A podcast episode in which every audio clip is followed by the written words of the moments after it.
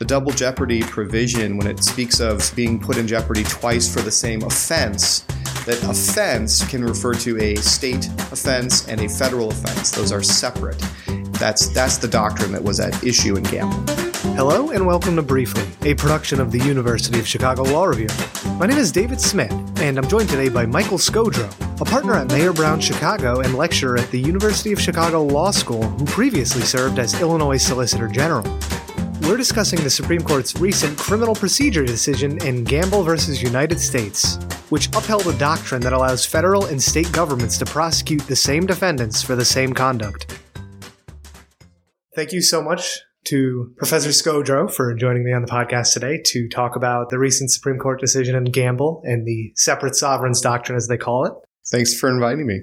Before we dive into the case itself, I thought it might be interesting to talk to you a little bit about your background. You're actually a perfect person to go through a Supreme Court case, given uh, your experience arguing at the Supreme Court. Oh well, thank you. I, I, it uh, arguing in the court is definitely a unique experience, and for an appellate lawyer, it is uh, without a doubt a highlight in one's career.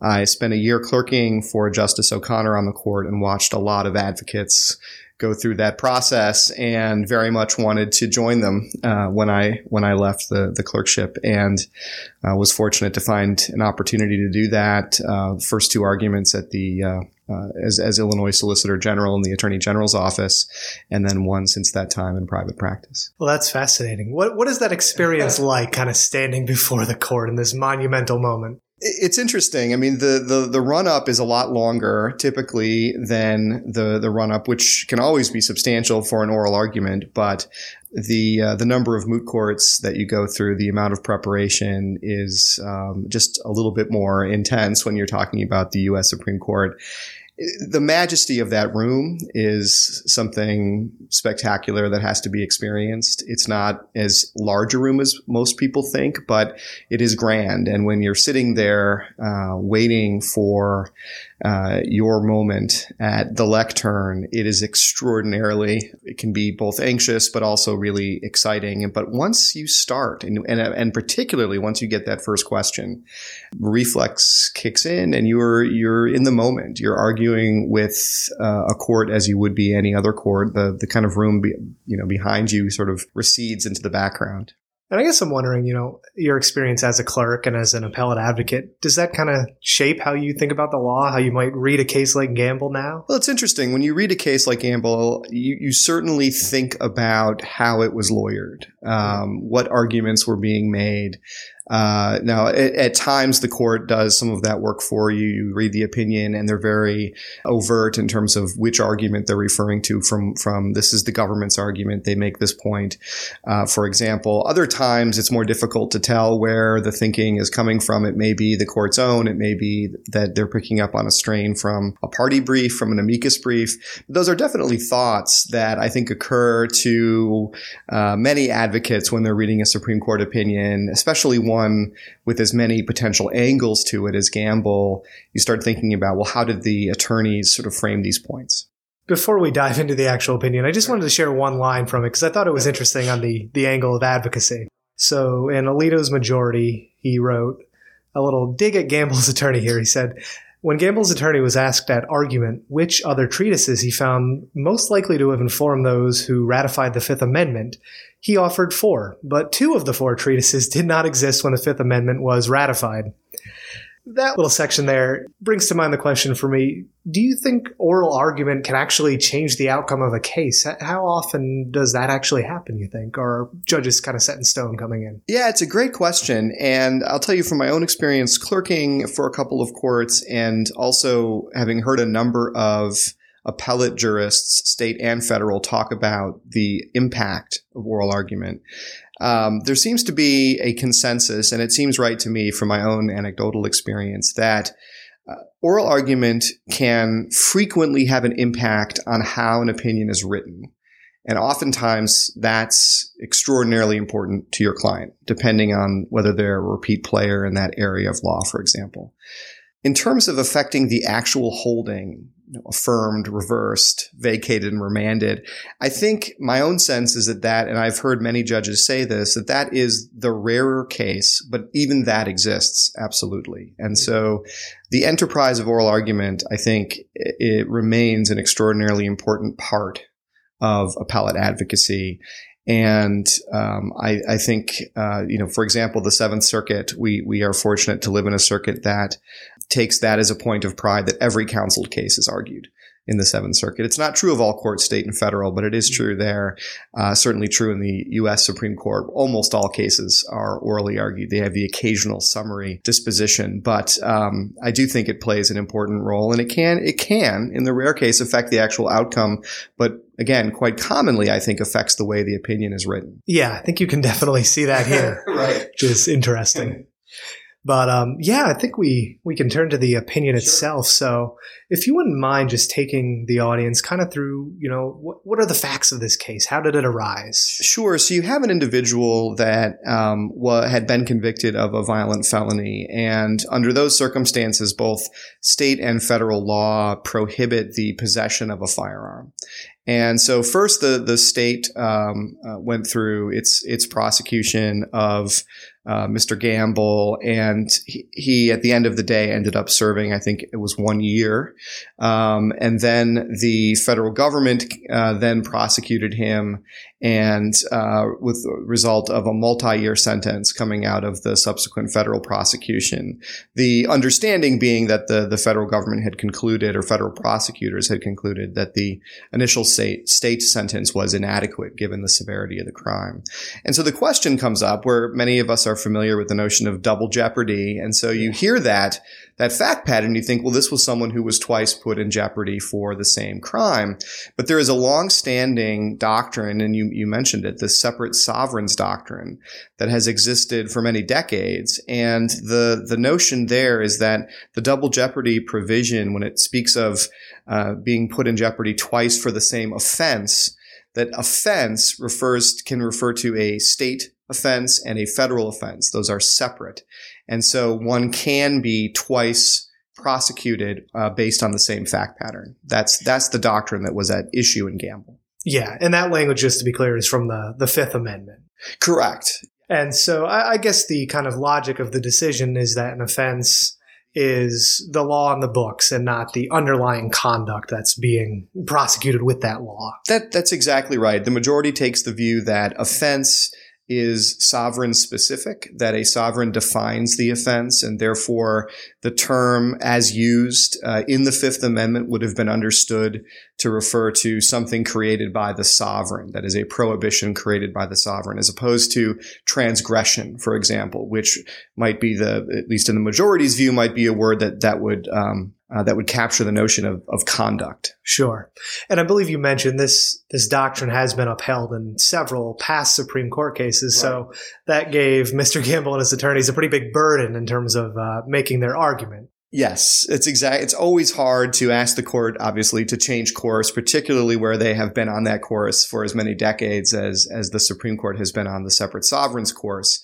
Um, obviously, they did they did get some votes, and we may talk about that. But but uh, yes, you're absolutely right. That's always going to be an uphill. Yeah, uphill and I, the only justice who might disagree was uh, Justice Thomas, who kind of wrote a whole concurrence on that subject alone, and not so much on the uh, the central meat of the case, which was interesting. Yeah, you're exactly right. And and he ultimately, as you as you said, it was a concurrence, which is equally interesting. It's sometimes you might imagine a justice talking about the need for a, in his case, he argued for a lower stare decisis standard. That is, he believes it ought to be um, easier than the existing doctrine would would have it, or at least different. But I think he would say easier um, uh, to overturn past precedent. Specifically, he would say if any if if a past decision is quote unquote demonstrably erroneous, he would say under those circumstances that's the lodestar. If it's demonstrably erroneous, judges have a duty to overturn it you almost expect such a, a, a, concurrence or a separate opinion, I should say, in instances where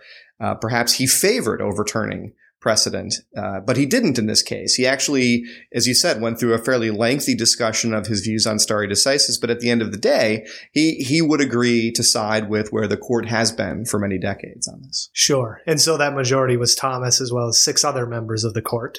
So quite a substantial block to uphold the separate sovereigns doctrine. Exactly. It was Justice Alito and, and six others uh, in the majority. That's exactly right. So what arguments did Mr. Gamble's attorneys advance for overturning that doctrine, and why, why didn't the majority buy them?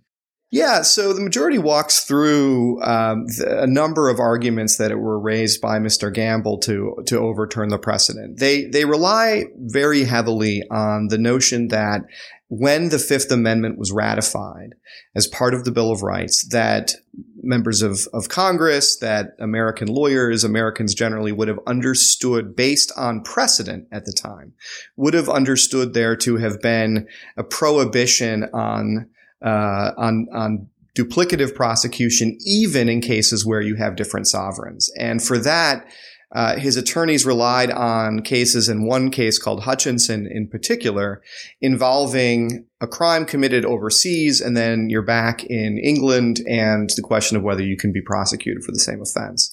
The court walks through those cases, Hutchinson, and, and the, the challenging part of Hutchinson is that it's not sort of directly recorded. So you're getting, trying to get at what happened in Hutchinson indirectly from other cases, uh, that rely upon it. But the court is ultimately unpersuaded, the majority. They, they conclude that, uh, you know, having started with the idea that offense, as we said a moment ago, is, is sovereign specific, they essentially, you know, decided that something was needed to rebut that, and they didn't find that something in uh, in the accumulation of these past cases, and nor, nor, did they find that something in the treatises, the contemporaneous treatises. Uh, of the time. Sure. Yeah, as you say, the the whole uh, the heart of Alito's opinion is really just this lengthy historical yes. analysis. Right. So it it seems like that's where the bulk of his kind of analytical moves are coming through. Is just what does the history tell us?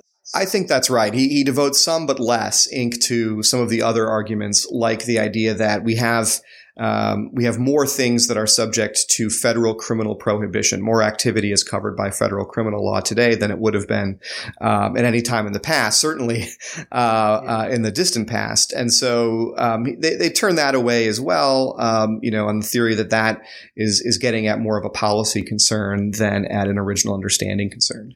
And one other argument that was kind of interesting that Gamble made was that the Fifth Amendment was only recently incorporated to apply to the states as well, and therefore that should change the understanding of the separate sovereigns doctrine. So, could you kind of explain that argument and why, again, Alito and the majority rejected it? Yeah, so you know the the theory there is that so incorporation is is somewhat modern, at least uh, in the grand scheme of things, um, and that that's the notion that the Fifth Amendment is incorporated uh, and applied to the states, as you said, through the through the Due Process Clause of the Fourteenth Amendment.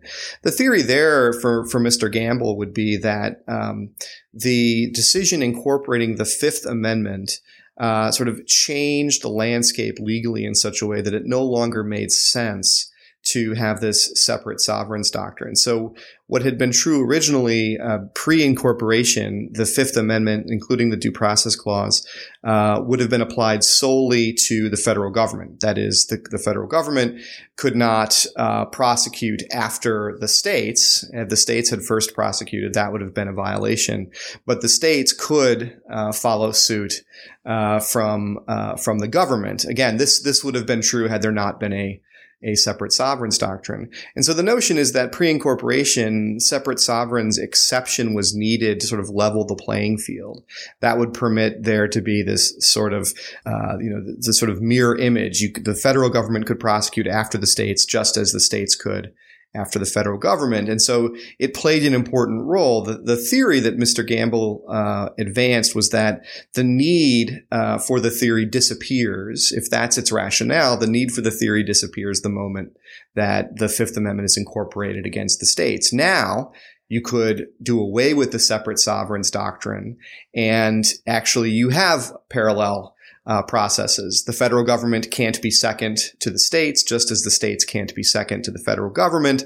Uh, neither, of course, can prosecute themselves multiple times, um, and so there's no need to to have the doctrine. The, the court didn't. Again, the court uh, you know, fell back on the idea that as a, a matter of original understanding, uh, what happens with regard to incorporation really isn't the issue. For the majority, the issue was what would offense have meant at the time of the ratification of the Fifth Amendment, and uh, that that that should not be subject to change based on uh, subsequent decisions about incorporation. Before we move into the dissents and think about what they said, given that seven justices agreed with this reasoning, it, it, seemed like it was quite a tall order to ask to overturn this doctrine. So, one thing that came to mind for me is from uh, the perspective of advocacy sure. in terms of Gamble's attorneys wanting, presumably, to get his conviction overturned. Right. Why pursue this strategy? It, it, seemed like this is the one argument they were making on appeal. Yeah. And it's a pretty tough one. So I don't know if you have any insight into that, but. Uh, you know, my sense is simply that they, they faced an entrenched doctrine, but one that they had some reason to believe might be inconsistent with the view of, of some portion of the court. They probably would not have known what portion. My my guess would have been, and I would have to to go back and dig into the lower court filings, but my my best guess would be that they really didn't have this was such a well entrenched doctrine. They had very little else to advance in this regard. Um, that this was a straight up the middle example of the kind of uh, successive prosecution that the separate sovereigns doctrine had embraced and permitted. And so if they wanted relief, uh, their relief was going to have to, to charge straight at it. Sure. Um, and, and they obviously did. I mean, with, with great gusto, uh, charged straight at it. But I guess they did get two votes, and those votes were right. Justices Ginsburg and Gorsuch, which yes. is an interesting breakdown, each of whom filed their own opinion. Mm-hmm. So I'm wondering, you know, wh- why did they go their separate ways? What different points are they kind of raising to attack the majority opinion here? Yeah, it's a great question. I mean, I, th- I do think they came at this. Obviously, they they are traditionally thought of as occupying different positions on the kind of philosophical, um, political lowercase p spectrum in the court. You know, for Justice Ginsburg, I think you know very much comes at this. Uh, with regard to, uh, you know, well, let me put it this way: they they both start uh, in a common place, and that is this idea that the these are not separate sovereigns in the in the truest sense, not separate sovereigns in the sense that two separate countries would be separate sovereigns. Uh, that rather the the people uh, are the sovereign in the United States under our democratic system, and so they I think share the idea that there's something artificial about talking about two distinct sovereigns in this space. You know, Justice Ginsburg is is uh, certainly, and I think Justice Gorsuch as well. They both reveal that this is, you know, their concern about individual liberty and the notion that. And I, I would say some of the rhetoric is is perhaps even stronger in Justice Gorsuch's concurrence uh, than it is in Justice Ginsburg. But they both make the point that look, the double jeopardy clause exists uh, as a, an effort to protect the individual's rights. Right. It's not an effort to uh, multiply or compound the authority of the sovereign. And from that as a starting point, that very much, I think, motivates their thinking that if there is some ambiguity here, we ought to be reading it in a way that increases the the the power or the the freedom rather of the individual vis-a-vis the state. And I just think, uh, you know, in terms of writing separately, they just took slightly different, they had slightly different emphases. Obviously, Justice Gorsuch, I think, you know, engages um, they both do to some extent, but you know, differently and slightly more heavily on the on the historical sources, for example. And so, I think uh, you know they they decided to take slightly different tacks. They wanted to include, I think, some different language and rhetoric in making their points, but but there is a common strain of individual liberty through through both of them. Yeah, two very forcefully written dissents, yes. especially Justice Gorsuch's dissent, which is some would say that that almost libertarian strain, yeah. um, as opposed to sort of you know the, the more liberal you know term is used to describe Justice Ginsburg often, but libertarian for Justice Gorsuch. But this is an instance in which you know those views really um, reach the same result. Yeah. Just to tease out a few last things that sure. might be interesting in the dissent the majority and some commentators did make this argument that if you erase this doctrine, it'll have perverse consequences, even including if someone has been prosecuted by a foreign government, they'd no longer, you know, be able to prosecute, be prosecuted by American courts. But I, I think this does making the, the people of the United States the sovereign would give you ground for a principled distinction there. No, I completely agree. I, I think there's plenty of language in the in both dissents that you could use to limit the to, to preserve that is to say to preserve a separate sovereigns exception when you have foreign governments involved, uh, but that eliminates it when you're talking about the state and federal government. And one other interesting thing that comes out in uh, Justice Ginsburg's dissent um, is the so-called Petite policy. I think this came out when we were talking about the facts a little bit, which yes, is that right. federal prosecutors actually, as a matter of policy, tend to decline to prosecute individuals who've been prosecuted by the states. Right. right. So it's kind of interesting that in response to the separate sovereign doctrine, the Department of Justice has carved out a policy yes. in the opposite direction. And, and and I and the point also was made in dissent that uh, relatedly that for many many states as well they have a policy against uh, against the, the, if the federal government has first prosecuted have so uh, yeah it is interesting. I mean it it is certainly an effort applying traditional stare decisis standards in this question of reliance sort of how big a change would this be? How heavily are individuals, are, are, are parties, I should say, relying on the existing the existing rule. And I and, and that of course went directly for Justice Ginsburg, went directly to one of the factors, the that factor in the stare decisis analysis, that yeah, this really doesn't occur that often. Um, so I think maybe an interesting point to end on would be to step back, given the majority, the concurrence, the dissents, and think about, you know, the Supreme Court only agrees to hear a select, very few number of cases, given right. all the petitions that they get. So what about this case do you think made them want to take it on and want to grant cert and hear the case? Yeah, I mean, I think my sense is that there was simply a a growing skepticism may be too strong a word, but I'll use it. A growing skepticism over the the sort of viability, the long term viability of the separate sovereign standard. Um, you know, the court often, uh, when they do take a case that is uh, that, that squarely asks them to revisit their precedent, you know, we're we're very familiar with a number of instances where they have in fact overturned that precedent, right? Um, but this one, where they ended up seven to two, you know, retaining it, I I do think, though, there there was just a sense that w- whether they ended up affirming or reversing, there was sufficient. It had been sufficiently long, and the court had changed uh, in, in, such a way that it made sense to uh, to either reaffirm it and and provide some certainty, uh, or indeed to to overturn it, as obviously two justices were hoping this would be a vehicle to do. Well, that's fascinating. So, thank you so much for uh, sitting down and kind of talking through this interesting doctrine with us. Thanks for having me. Great to talk to you. Thank you. This has been Briefly, a production of the University of Chicago Law Review.